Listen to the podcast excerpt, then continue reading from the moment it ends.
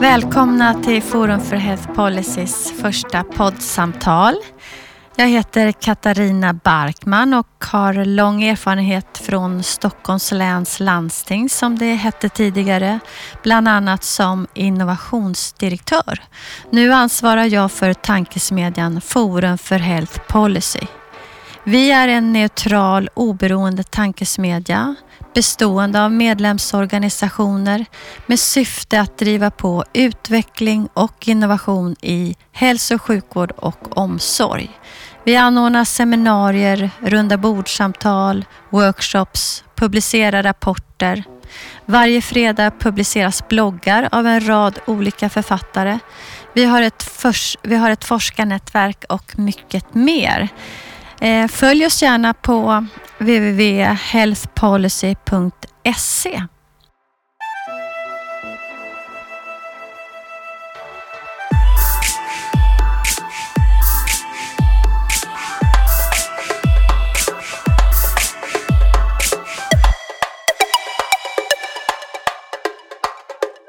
är Forums första poddsamtal med just syftet att stimulera diskussion kring innovation och utveckling av hälso och sjukvård och omsorg. Och jag hälsar välkommen till Mårten Blix för att prata lite grann om digitalisering. Mårten Blix, fildoktor i nationalekonomi vid Institutet för näringslivsforskning, medlem i Forums forskarnätverk. Din forskning fokuserar på digitaliseringens effekter på samhället och även på hälso och sjukvården. Mårten, vad är de viktigaste resultaten från din forskning hittills när det gäller digitaliseringens effekter på hälso och sjukvården? Ja, jag skrev ju en ESO-rapport, expertstudier i offentlig ekonomi, för ungefär ett år sedan. Och, och där har vi då tittat på vad säger forskningen eh, och vilka effekter kan man få? Och vår övergripande slutsats är att eh, för att få digitaliseringens vinster så måste man utnyttja nätverkseffekter och stordriftfördelar.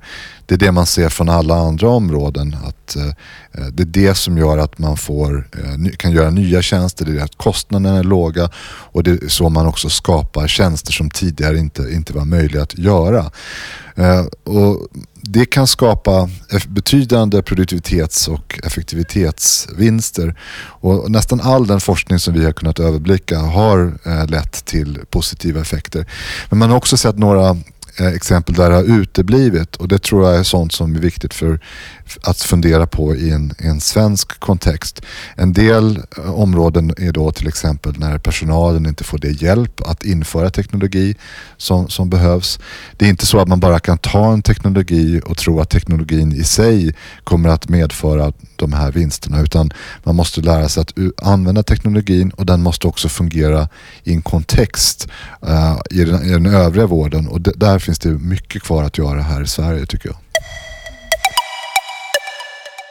År 2006 publicerade ju McKinsey en ganska omdiskuterad rapport, Värdet av digital teknik i den svenska vården. Och de menar ju att systemet kan göra stora besparingar om digitala tekniken används på rätt sätt.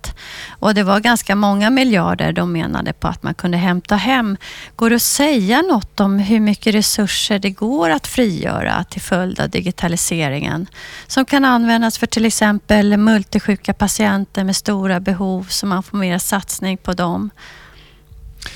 Jag har också sett den där studien och också varit med i någon paneldebatt om den studien. Jag tycker att den här typen av rapport har ett stort värde på ett sätt. Att de kan eh, på ett ganska konkret och handfast sätt visa vilka teknologier som finns och eh, hur de skulle kunna införas. Sen menar jag nog att det är ganska svårt att sätta siffror på eh, vad det här kan innebära i, i, i det konkreta. Men det är i alla fall ett sätt att, att visa Eh, en meny av saker som borde kunna göras och man kan eh, förbättra. Eh, jag tror att man skulle kunna dela in den typen av vinster i dels saker som man kan göra bättre än vad man har gjort tidigare. Det vill säga att förbättra produktiviteten. Om man tittar till exempel inom äldreomsorgen då har vi eh, hemtjänsten. Det här med digitala nyckelsystem. Det sparar massor av eh, eh, springtid och, och, och, och, som då kan ägnas åt vård av de äldre istället. Man har en ny teknologi på, på gång in som, som gör sånt, möjliggör sånt som tidigare inte var möjligt att göra. Så det är den andra sidan av digitaliseringen digitaliseringen, förutom att förbättra det som redan finns, så kan man också göra nya saker. Jag tänker till exempel på nattkameror. Eh, om man har en nattkamera när man eh, bevakar någon som behöver den typen av, av tillsyn under, under natten istället för att ha en person som kommer in mitt i natten och, och tittar, det kan vara ganska integritetskränkande. Har man en kamera så kan det göras på distans. Och nu börjar även möjligheten att eh, koppla det till en AI finnas så att man inte behöver ha en fysisk person som tittar utan man kan liksom bara rapportera eh, avvikelser. Så att jag ser ett stort värde i den här typen av rapport som McKinsey gjorde men man ska nog inte hänga upp sig på siffrorna men det kan vara en, visa vägen eh, till en rad områden där vi borde för, förbättra oss helt enkelt. Mm. Inte en dag passerar utan att nätläkare, så kallade nätläkare eller nätläkartjänster kritiseras. Samtidigt som vi ser ju att antalet digitala patientmöten ökar kraftigt. Men att nätläkarbesöken utgör ju än så länge bara en bråkdel faktiskt av totala antalet primärvårdsbesök. Jag tänkte fråga dig Mårten först, varför tror du att just diskussionen om nätläkartjänster väcker så starka känslor? Jag har också funderat på varför det är på det sättet. Eh, och det är väldigt tydligt att, att eh, framförallt läkarkåren är splittrad i detta. Eh, samtidigt som ja, du har helt rätt i att antalet besök har ökat. Och hittills så är det ju ganska många unga som har, använder de här nätläkartjänsterna. Eh, stor övervikt av barn, 0 till 4 år. Eh, och sen allt eftersom åldern ökar så blir det färre och färre besök. Eh, men jag tror att det där kommer att ändras. Jag tror att allt eftersom våra äldre generationer är mer digitalt bevandrade så kommer även äldre att börja använda det här. Eh, och, och, och, några av de argument som jag tycker man kan utröna i debatten om. Det är, å ena sidan så kommer den här typen av tjänst in på ett ganska konstigt sätt i systemet. Det är två olika ersättningsmodeller eh, som, som har skakat om. Eh, och det har funnits en del kritik då om att det uppmuntrar till, till eh, enkla besök eh, som kanske inte kräver läkarkontakter. Eh, å andra sidan så finns det då flera fördelar, till exempel indirekta vinster med att man inte behöver besöka en fysisk vårdcentral. Eh, man slipper smittorisken. Eh, det är också den här frågan om att det har varit svårt att få kontakt med primärvården i Sverige och antagligen är det många som eh, inte går till en vårdcentral trots att de skulle behöva. Alltså den här uteblivna vården. Så om man tar de här sakerna sammantaget så tycker jag att allting talar för att digitala vårdmöten det är en fullständig självklarhet. Och sen måste man få in eh, de systemen eh, för att hantera dels kostnaderna och dels eh, så att patienter hamnar rätt. Eh, och vi har väl börjat att ställa de frågorna men man ska nog också komma ihåg att den här utvecklingen har inte funnits så länge. Det började 2016 så det är bara tre, drygt tre år som vi har haft de här tjänsterna. Eh, men på något sätt så måste det här komma in i vården och eh, det tror jag, eh, eh, vi har inte lyckats med det än men nu, nu måste vi verkligen göra det. Och det är ju fortfarande en diskussion om för och nackdelar med nätläkartjänster från olika grupperingar skulle jag säga. Eh, går det att kommentera det? Ja, alltså, eh, delvis så tycker jag väl att de som är för och emot eh, pratar förbi varandra. Men att många, alla de, många av de invändningar som finns är ju legitima men det är frågan om hur kvantitativt viktiga är de invändningarna. Och jag tror man kanske kan se en del invändningar framförallt i kontexten av att primärvården har haft, eh, haft svåra utmaningar under, under många år. Och så kommer en systemförändring som, som från sidan kanske eh, försvårar eh, en del av de saker som man redan försöker göra utan att man kanske ser att man fått ett stöd. Så att det finns många orsaker till, till de här åsikterna eh, helt enkelt. Mm. Något som kanske lite mer sällan diskuteras är ju digitalisering, teknikutveckling inom äldreomsorg. Du var inne lite grann på det och egenvård. Vad tror du om möjliga effekter för ökad teknikanvändning inom de här områdena? Ja, inom äldreomsorgen så uppfattas det som att det är ganska spretigt att kommuner är rätt olika på hur mycket de eh, faktiskt använder den teknologin som finns. Vi pratar ju ofta om lågt hängande frukter och jag uppfattar det som att en del kommuner har kommit ganska långt med att göra, eh, använda välfärdsteknologi medan andra eh, står där och stampar. Till exempel det som mm, det här eh, exemplet med digitala lås. Det finns inte i alla kommuner så vitt jag kan bedöma.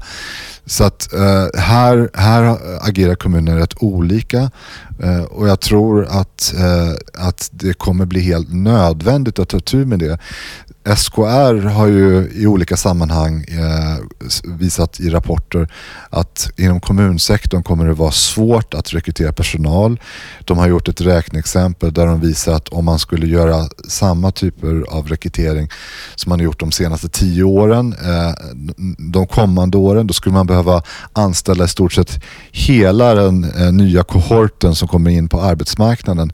Och det säger sig självt att det, det är fullständigt omöjligt. Så att det kommer inte att gå att upprätthålla den eh, personalen på det sättet som man har hittills haft. Och därför så tror jag att eh, det blir en nödvändighet att använda eh, digitala lösningar. Så att det här är en högsta prioritetsfråga helt enkelt, att, att få till det här inom, inom kommunerna. Och jag är rätt orolig för eh, att det går långsamt. Avslutningsvis, då, vad behöver förändras för att vi bättre ska ta tillvara positiva effekter av digitalisering i hälso och sjukvården och omsorgen? Ja, jag tror att vi, vi måste eh, se till att det finns enhetliga lösningar.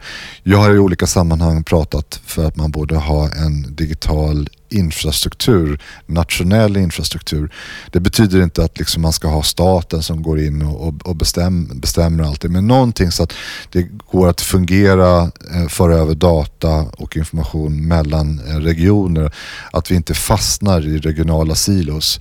Eh, det är en sak. Och sen tror jag att allt eftersom privata innovationer växer fram i stora privata bolag, även små, att man måste jobba mycket med tillsynen och den tillsynen måste titta på kvaliteten både i det privata och eh, i offentlig vård. Så att man ska försöka ha så långt det går en konkurrensneutralitet.